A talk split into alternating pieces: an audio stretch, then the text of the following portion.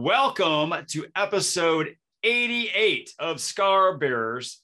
Thanks for joining me today. It's Chris DT Gordon as usual. Happy New Year. We are the this is the first podcast of 2022. I'm so happy you can be here with me.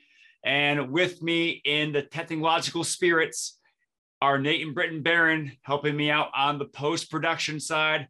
If you want their help on your projects, just reach out to them at Nate Barron. Well, folks, like I mentioned, it's 2022. It's a new year, right? So everything's new. Like no more problems from 2021, right? No, of course not. We still have the same junk, just a different calendar page.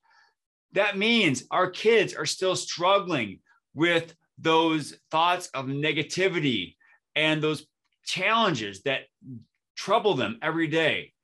So please, if my message of the attitude of gratitude can help them increase their positivity, their gratitude, and their resilience, please reach out to me at chrisdtgordon.com. And speaking of resilient, my new friend and guest, uh, Kellen Fluckiger, is a a poster boy for resilience. And you're going to find out why I say that. Kellen, how are you today, my friend? I am perfect, perfectly resilient. Let me help you with my last name. It's Flukiger. And it's funny. I'm so sorry. No, no, no, no, no. Don't apologize. It's funny because it looks like Fluck, like duck and truck and the rest, but it's Flukiger and it is uh, Swiss, and it used to have German Swiss, and it used to have the dots over the U, and it was Flukiger, but it's oh, okay. Flukiger. But anyway, it's perfectly fine. And yes, I'm Kellen, and I'm thrilled yes. to be here. Well, thank you so much for being here. I'm just happy I pronounced the L. Otherwise, yeah. I would get in real trouble. You know, that was fun because I actually was a keynote speaker at a conference, a three day conference once that was put on by a friend of mine. And on the actual program, he left the L out of my last name. So for three days, he got to apologize and I got to make jokes. you know, it's good when someone gives you the material. Yeah, that was uh, that was fun. So you and I share uh, share something in common that we have used as they as people say our mess as our message. We have chosen to help others with what we have gone through. However, we have we differ in the in way in the ways that we have you know gone through our trials of a tri- you know our tales of trials and tribulation basically. And so most of my audience knows my story, but I bet they're excited to hear about yours. Well, you know, one of the things I know, I love that you're doing this. And lots of folks, one of the things I love to do is help people write books. I have a program to do that. And one of the reasons I chose to do that after I wrote a bunch of books is because people's stories, like yours, their choices of, and you know, there, there's plenty of stories of failure, and nobody writes books about those. But the people that choose to make a difference, to pivot, to to turn their message to the message, to to make a a choice to lift others, to make something out of their lives after a difficulty. I really honor and admire those, and so you would certainly be on that on that list of cool people that are doing that. My own story started when I was young. I was raised in a very strict religious home that, and the discipline that was applied at that time would, would have been today felony child abuse. I would have been mm-hmm. removed from the home, and it was you know, I long since no longer frustrated or angry with my mom, who was the principal uh, disciplinarian. She was too young to have kids, and she didn't really know what she was doing. And she thought she was quote doing the right thing and saving me from hell and damnation and all the rest. But the the interesting thing is, eh, she her effort to do that left me what i took out of all that was the fundamental knowledge that i was not good enough and never would be so I hmm. started my life, you know, high school, college, later. I'm, I'm almost 66. So I've had, you know, a few years. I'm coming up pretty soon on my 50th high school reunion, right? So I've had a lot of years, but for the first 40, from the time I was about 13, which is when I first remember like experimenting with drugs to get away from the pain of my life, till I was about 52. So about 40 years, never talking to anyone and living with the fundamental, like at the deepest level, believing that I was fundamentally flawed. Like everything that was wrong around me, all the trouble in my life, all the trouble with the relationships I had, and everything else was my fault. That view led me to be like a really lousy partner. I was married and then divorced three times. And uh, I was a crappy partner. I attracted broken people. I didn't know how to support or help them because I was too busy being busted. I knew how to make a lot of money. So I went and did that, thought that would fix everything. And it doesn't. And it didn't. It just allowed me to, to uh, demonstrate my brokenness in more uh, flamboyant ways, I suppose. And I had you know a lot of stuff and all, all that sort of flamboyance, but behind the scenes, I was in and out of rehab and a, a poster child for stupid behavior and for poor choices. it got to the point of self-loathing that I attempted suicide a couple times during the latter uh, five years. The last five years the got, that got really bad. There was one point where I my uh, cocaine use was at, at $3,000 a week, wow. which is a staggering amount of blow. And I was making so much money that that was lunch money, mm. but that's how broken I was. And finally, in 2007, um, and this is a testament to how important each one of us is to our creator, I had a divine intervention. And the divine intervention consisted of two parts. And it was in August, a Friday night in August of 2007. I was at the height of my career, making ridiculous amounts of money and doing ridiculously stupid things. I got home on a Friday night and I had, I had four teenage children living with me. I was single again for the third time. I had 10 kids, but four of them were still living with me. And um, I was getting ready to go out and party for the weekend. And for some reason, I felt like I needed to turn on the television. Now, that might not sound weird, except I never watched TV and I actually didn't know how to turn it on. Now, I'd had I had one of these great big TVs installed, you know, the latest, greatest, biggest, whatever you could buy in 2007. But I realized I didn't know how to turn it on. So I had to ask one of my teenage kids to come and turn it on. And one of my daughters, she turned it on and threw the remote at me in disgust and stomped out of the room. It it landed on a show called Intervention which is a reality TV show about families who stage interventions for busted people. Uh, like, you know, I didn't know what that was. I'd never heard of any of it. So anyway, I I watched about 10 minutes of it, and the protagonist was a an executive, a high-ranking executive with a cocaine problem. you know, go figure, right? So I watched about 10 minutes of it and I said, "I ah, screw this. I'm not watching it. So I turned it off, puttered around for another 15, 20 minutes or something. And I was going to go out. And for some reason, I felt compelled to turn the TV back on. So I did. And this time I knew how to turn it on. So I turned on the TV and it that show started over at the beginning. And no, I don't have a DVR, and no, it wasn't on the schedule, and no, it can't do that. But it did and that scared me. And so I, I thought maybe I better watch this. So I watched it. It didn't go well. The guy refused all the help, stomped out, and got mad at his relatives and all that stuff. But that scared me bad enough that I went to bed instead of going out to binge for the weekend. When I went to bed, I went to hell. And what I mean by that is I, I don't know where I went physically. Uh, some felt like out of body. What paraded before my eyes was this whole panoply of uh, struggle, depression, sadness, bad decisions, broken things my whole life. Kind of like you, you know, your life goes goes before your eyes. Only it wasn't flashing; it was very slow. After some long period of time, I heard a voice that said, "It is enough." It was not an angry voice or anything. It was just, "It is enough." I woke up, and it was five o'clock Saturday afternoon. So 18 hours had passed. Wow.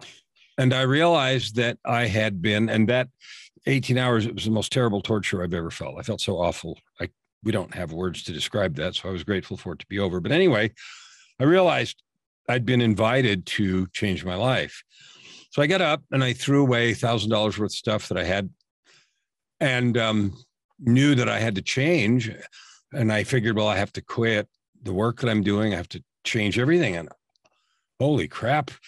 Okay. And so I got sober in one day. I went from 3000 bucks a week to zero in one day, wow. stone cold sober. So that was part one. Part two happened two weeks later. I hadn't quit yet. And in the position that I was in, I was a, you know, I got, think of a CEO gets all kinds of perks and free this, that, and the other. So I used to get free yeah, I was going to ask what, what kind of position did you have? I'm sorry to interrupt, but I'm very intrigued. See, I was in the C-suite, so chief operating officer, chief executive officer in different companies. Okay. Large company. I was in the energy industry, so I was in the United States and in Canada, uh, up and down the West Coast. Gotcha. So that's because I had a high-ranking position. I used to get free stuff. One of the free things I got was a pair of tickets to see uh, Yo Yo Ma, who is, if you know classical music, you know who that Oh, yeah. is, and if you don't, you don't. And at the premier venue in the town. He does in- not in- play with yo-yos, by the way. No, he's a Yeah. he's a electrifying performer. But anyway, but I was single again for the third time, and I didn't want to waste this other ticket. Hmm. So I came to the groups that I managed, and I said to everybody who likes classical music, and some lady in one of the groups said, "Well, I do." And I said, "Well, okay, cool. Have I ever given you anything?" And she said, "No." I said, "Okay, fine. Here, see you there." So we met at the venue, and uh, I didn't know her very well. I knew who she was. She worked in one of my groups. But anyway, I, halfway through the show, which was fantastic, uh, and I'm stone cold sober for two weeks. Halfway through the show, I had this feeling come over me, and I recognized it from two weeks before as being otherworldly, divine in origin. And a voice said to me, "You have, you should, you need to marry this woman." And I argued. I said, "You're out of your mind. I've screwed that up three times, plus a couple other relationships in between. That's not happening." And so later that night, we're backstage because, of course, they were backstage passes, and I get to meet you know, everybody. Blah blah blah. And the voice came back and said, yeah, comma, and you need to tell her tonight. Whoa. And I argued again like crazy, like, you know, she could sue me for harassment. I mean, come on, this is insane. And uh, you don't win those arguments. So I did. And it went about like you would have expected. Are you out of your mind? But she didn't call the cops or she didn't go to the HR or whatever. Two weeks later, she it, went about like you'd expect. You out of your mind, you know, but Mhm. she didn't flip out. Two weeks later, she'd had her own set of experiences. And I resigned, she resigned, and we walked away into the sunset. We've been together for 14 years. Wow. And we really didn't know each other very well at all. The reason that's important is two weeks earlier, I'd gotten sober. And this was the angel who was sent to help me uh, tackle and overcome 40 years of depression and self loathing because getting sober has nothing to do with that. I was. I was an addict and everything else because of the depression. And so this is the fundamental problem and she has been unflagging and uh, and just an angel in support of, of fixing all that. So I walked away from the whole career, became a coach, and now I spend. I've written 15 books and I spend my life from morning to night every single day helping people discover, develop, and manifest their divine nature. So it was a 180 pivot. And that's the short version. And if you want to read the rest, it's in a book called Tightrope of Depression My Journey from Darkness, Despair, and Death to Light, Love, and Life.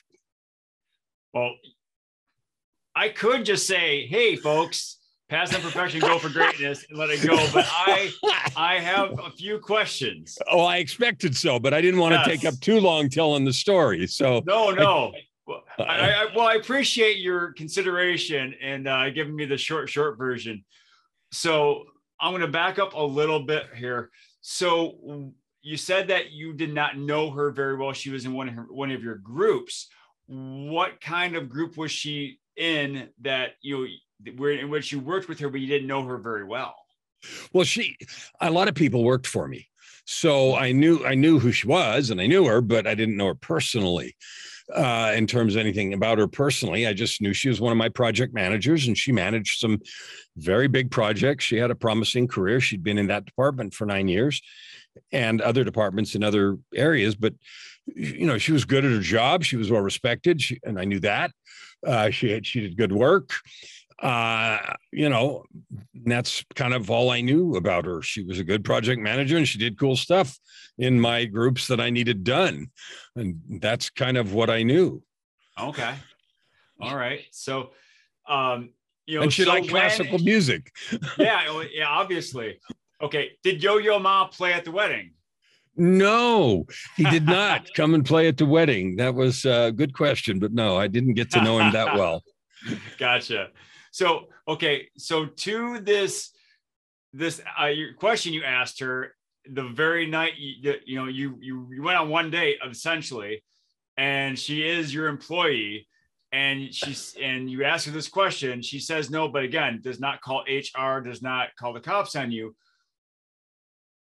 what I guess between that time and the time that you obviously get married, like what was the change? Like what was the next step that she took? Did she was she the one that called you out and said called you back and said, you know what? Maybe let's give it a try, or how did that transpire? So thank you. No one has actually ever asked that before. She went home that night. The next day, we were at work, and um, the, there was something. Uh, well, the whole thing was divinely orchestrated. So there was something electric about the whole experience. And I've asked her since. I mean, everybody in the department knew that I had a drug problem. They didn't know, like, no, but every the rumors and everything, everybody kind of knows that stuff, right? So she knew, and I've asked her a whole bunch of times, what on earth? Like, what in the world would have possessed you to walk away from a promising career into the sunset with a drug addict that you don't know very well? Like, what? And she said, you know, I've asked myself that question a bunch of times. She just said, I just knew to the core of my soul that it was the right thing to do. And so the answer is we talked a little bit the next day. We agreed to have some more conversation, and very quickly, it just became apparent and, and, not this romantic monstrous attachment although i love her furiously it was it was it was this thing this tangible energy. This has to happen and it has to happen now. And she literally sold her condo and moved down I, you know, moved 200 miles. I was commuting to where I was working because I was living one place and flying every day on a small jet. I, I had an apartment in the other. It doesn't matter. Those are all details that don't matter. But she sold her apartment and moved in with me like in 15 minutes. You know, the whole thing is mad. Not 15 minutes, 15 days. Yeah like a craziness. And it was only because of the intensity. And the reason this is important, the reason this is important isn't because, wow, what a romantic story or what a crazy thing, both of which are true. The reason it's important is because it's an evidence to you, to me, to every one of your listeners. That's how important you are. That our creator. I mean, I made a mess out of my life. I'm 52 years old. I have 10 kids. I have three exes.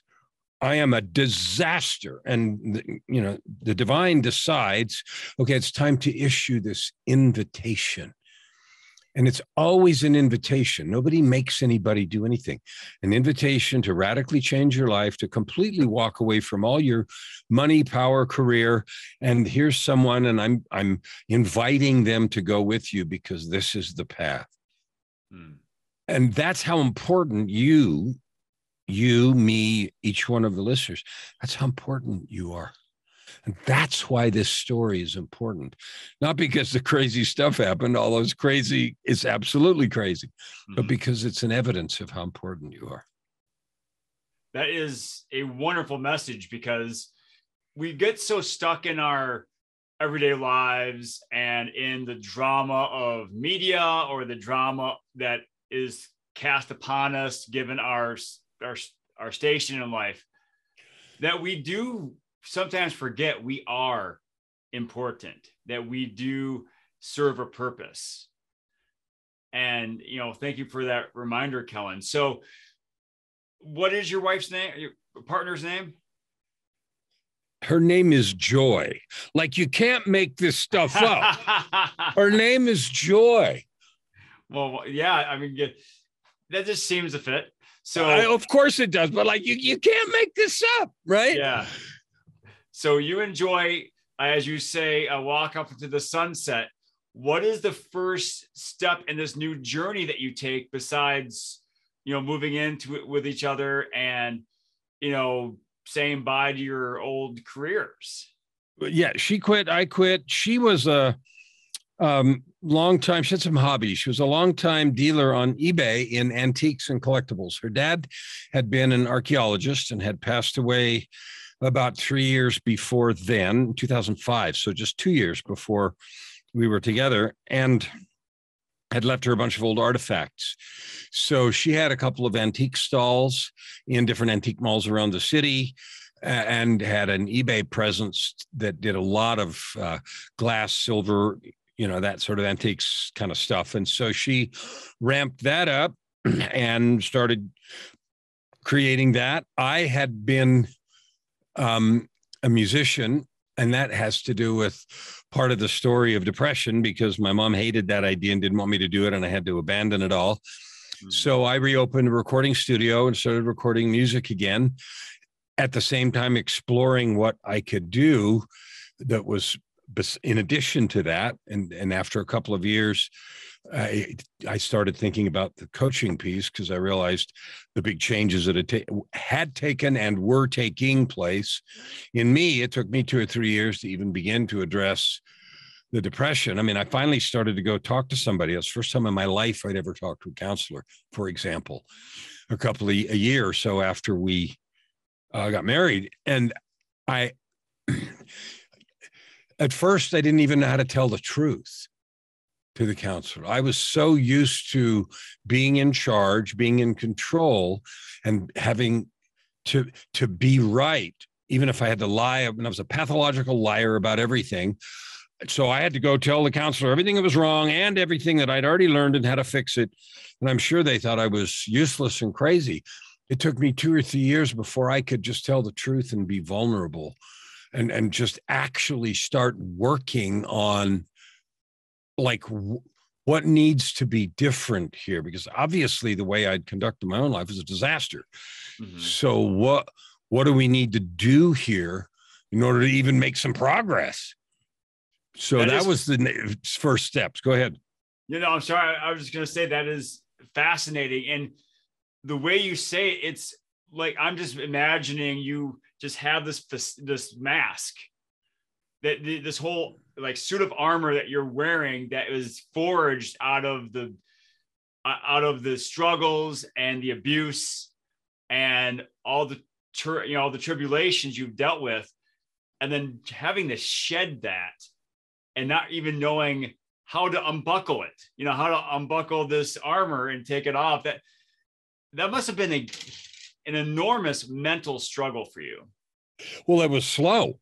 I mean, I went through three or four counselors because I would talk to them three or four or five or six times and realize nothing's happening here. And it was my fault because mm-hmm. I didn't know how to use their skill and some are better than others at being patient, asking questions, seeing through stuff, calling my bullshit. Some are better than others, and some try, but all of them tried, and they were all. I didn't.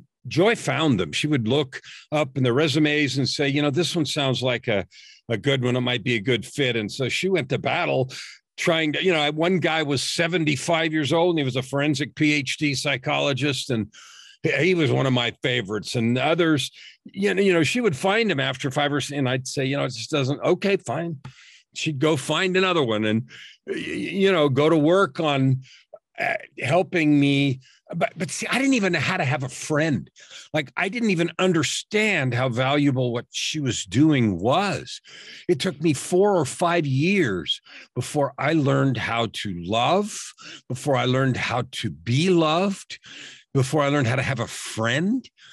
I, I didn't even know what that was. You're you are a combination of a Christmas Carol and Groundhog's Day. Because yeah. For, the first part is Christmas Carol when you wake up and have this epiphany, and the second part is Groundhog's Day. Groundhog Day just taking years, you know, that this one day stretching the years because she's the Andie Andie MacDowell character trying to teach you how to be a human, and you're of course you're Bill Murray trying to learn all these lessons, and so yeah, you are you are a movie character, and but you know it's again it is fascinating that you have had this experience and you are willing to share it with others so they can make their lives better. And so you know what were, was there one i guess is there one counselor that you've been stuck with or, or not stuck with but you've been working with these past 10 years then? No i've probably seen seven or eight. The one that i like okay. the most one that i like the most uh, that I, if i i'm not seeing one right now for okay. several years we did the one that i like the most that is here in edmonton alberta And I would go back to if I felt like I even needed to talk to somebody once or twice or something, is that geezer who is an ex biker, ex drug addict himself, PhD, oh, wow. forensic guy. He's 10 years older than I am. Okay. And he has long hair and he was weird. And I'm like, and, and part of our sessions, he used to he introduced me to something called shamanic breath work, which is a particular style of breath work uh, to a really heavy beat. And so after we met in shrinkdom for several weeks, uh, many, many sessions, he said, Well, I'd like to try this. And so we did this. And was really valuable. And then the sessions were longer. They were not 60 minutes, but 90 minutes or even longer. And we'd come in and talk for a few minutes. He said, All right, sounds like that's a good thing to take to the mat. And the mat means to lay down and to then go through this breathing for like an hour or 70 minutes and see what happens. And so unorthodox and, uh, you know, but he was very insightful uh dude and so yeah he was my uh he was he's he would be my favorite Wow, that's I, I am just imagining you and this ex biker, drug addict, long haired, uh, you know, uh, doctor laying down on the mat practicing your breath work. It's uh, quite the image there. So, but I am I am interested in this breath work because I as a runner, I you know focus on my breathing a lot because when you run when you're running 13 or 26 or however however long you're running you have to make sure that your body's working optimally. And breathing is a, a little is a little part of that.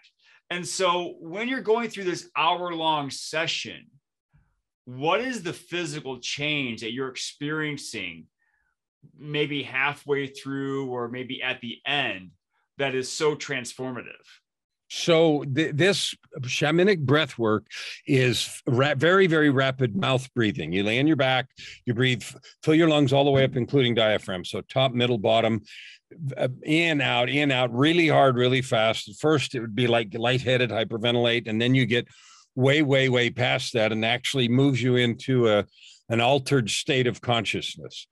So, in an altered state of consciousness with that much fast breathing, and you really if you to learn to do it you have to focus because for for three or four minutes it's easy and then it gets hard. And then you have to keep doing it and keep doing it and you you tingle it moves all the way to your ends of your toes and fingers and then your head is like wildly over oxygenated you can have it's literally an altered state. So it's you can have visions and uh, all kinds of stuff. And so when we would do that he would ask me at the end uh, you, you have to you have to lay there for a minute and get your come back to earth. Yeah. And um, then he would ask me what um, what I saw and what I thought, and we didn't start until I had a topic. So we would have a topic, and I would go, and you just let happen whatever happens. And one time I had a vision of one of those India, uh, I don't know, with um, deities. They're very colorful, and it looked, looked like a woman, big headdress kind of thing. That it, I think of Hindu or and I if anybody listens to this that's not and I've got it all wrong, I apologize. But that's what I thought it was. Colorful deity. And so I was having a conversation with her and she said the following phrase. And the phrase was from the place of being, the doing becomes trivial. And that phrase means it's obvious what it means, but to think about it, it is if you choose to be something, then the doing that manifests that is easy. And if you think of addictions, for example, or any change, when you try to white knuckle something, which is force your behavior change with white knuckle willpower, it becomes and remains difficult. If you change who you're being from the inside out, then the doing part is easy. Anyway, when I got out of the trance, I got up and he said, "So, you know, what what happened today?" And I told him, "Well, yeah, you know, this lady uh, from the place of being, the doing becomes trivial." And it was funny because he was sitting in a chair and he he he didn't lay on the floor. I did. He sat in a chair. But anyway, he he spun around in the chair and his head whipped around. He said, "Can I use that?" And I said, "Yes, of course." So, so uh, those kinds of things, insights, and he would write them down for me and take them. And I have, you know, things that I would take away from each of those sessions. And, and the point of all that is everything everything that we experience in life is of our own creation. What I mean by that isn't that we control or ask for stupid things that other people do.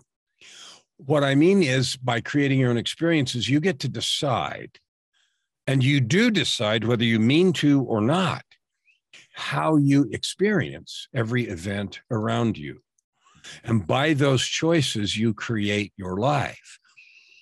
And the cumulative value of these insights, plus other books that I've read and all the other things, have have grounded me in that truth, which means I get to live a life of joy every single day, not only because I'm married to her, but because I choose to do that. I refuse to be defined or limited by anything that has happened in the past or by anything that happens today or by anything that anybody else does or says or doesn't do or doesn't say because I own my life.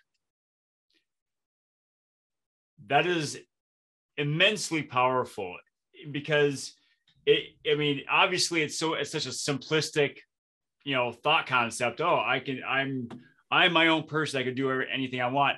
But we are so inundated by all kinds of stimuli that we can either be washed away by the tidal wave of media and the novelty of now or we as you said we can live in the moment. We can choose our own destiny. We can choose our own thought patterns and messages and actions.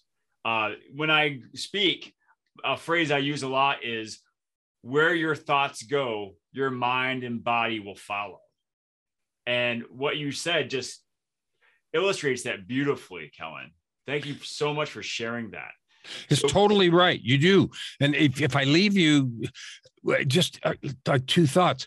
The truth, it's easy to say, well, you create your own experience, blah, blah, blah. And then it's also easy to say, yeah, it's easy for you to say it's a bunch of crap. You don't deal with blah, blah, blah, all the stuff I do. I, I don't care where you are right now. I don't care where you've been, and I don't care what's happened to you. You're a divine sovereign being, and you can own that choice today. And if your habit has been to give it away, to allow externalities and other people's opinions, attitudes, and feelings of the government or God or the universe or COVID or anything else to control how you feel and how you show up, that's okay. The thing that can happen to you right now is you can say, you know what, I'm done doing that.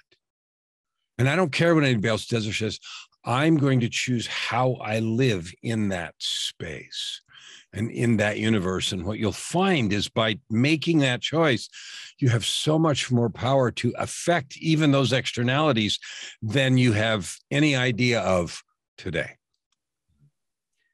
That sounds like something you've written in one of your books. And... I should have. I don't know. Probably somewhere. well, there, there's number 15. So yeah.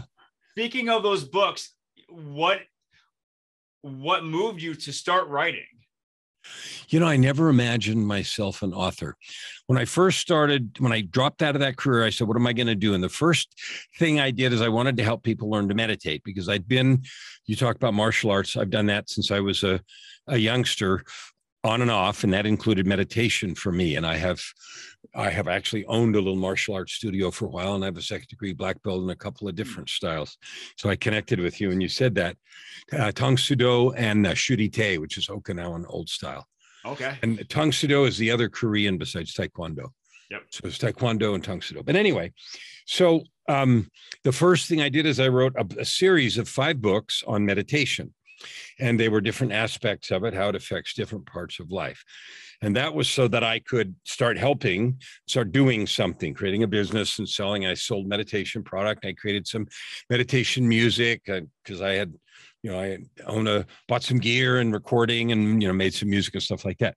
Then as as I finally got a handle on my own depression and healing and all that stuff, I realized I needed to tell the story of my life. So then I wrote um, Tightrope of Depression, which is a story about myself. And I never thought that I'd write any more about that. I thought, okay, I've told the story, I'm done. And about five minutes after I got done writing it, I realized I was just getting started. And so I've written volume two, which is called Down from the Gallows. And volume three will come out at the end of next year. So it'll be a trilogy. Nice. Then I wrote a business book called The Results Equation, which is a process coming from my years as a consultant and high powered, blah, blah, blah, about how to make things happen. And then I wrote a book about called The Story Arc, which is a book about how to write books. And it's the process I use in my workshops to help people write books. And then I wrote a book. Um, uh, then three years ago, in uh, three and a half years ago, in June of 2018, uh, I died. I got uh, a fatal illness and died in the intensive care unit at the University of Alberta Medical Center here. And uh, so I had a, a, very empathetic moment with you. I had necrotizing MRSA in both lungs and in my bloodstream. Ooh, wow. And it's up. I mean, they, they told me later that the 10 day mortality rate of that particular strain that I had was 100%. And so, you know, I died.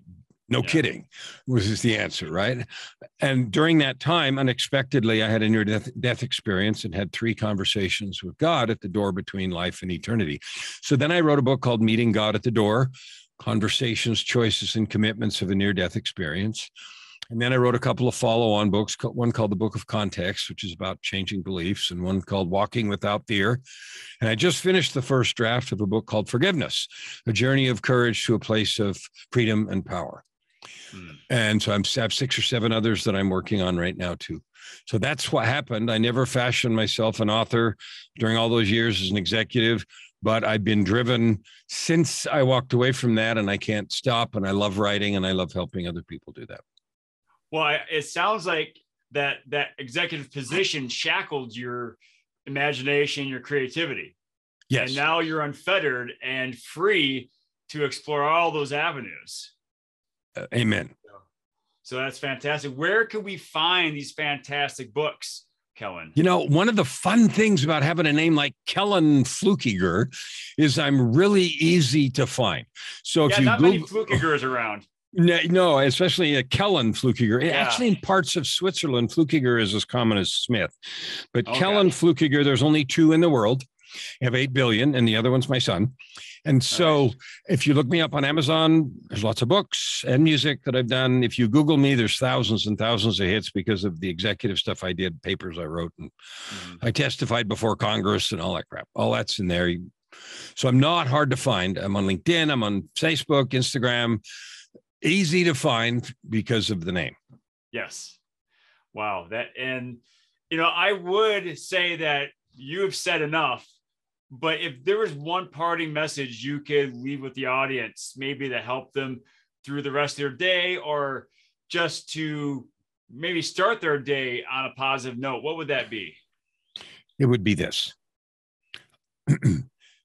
no matter what has come what what hardballs life has thrown at you no matter what struggles you've been through it is never too late to change to matter and to have a big impact if you choose to lean into your divine purpose like you're valuable you're of infinite worth i don't care where you are or what you've been through it's never too late it's never too much water under the bridge. Never, never, never. Go get help if you need to. Go talk to somebody. Take at least that kind of control so you can take the first step to moving in the direction of health, recovery, power, because somebody needs your help.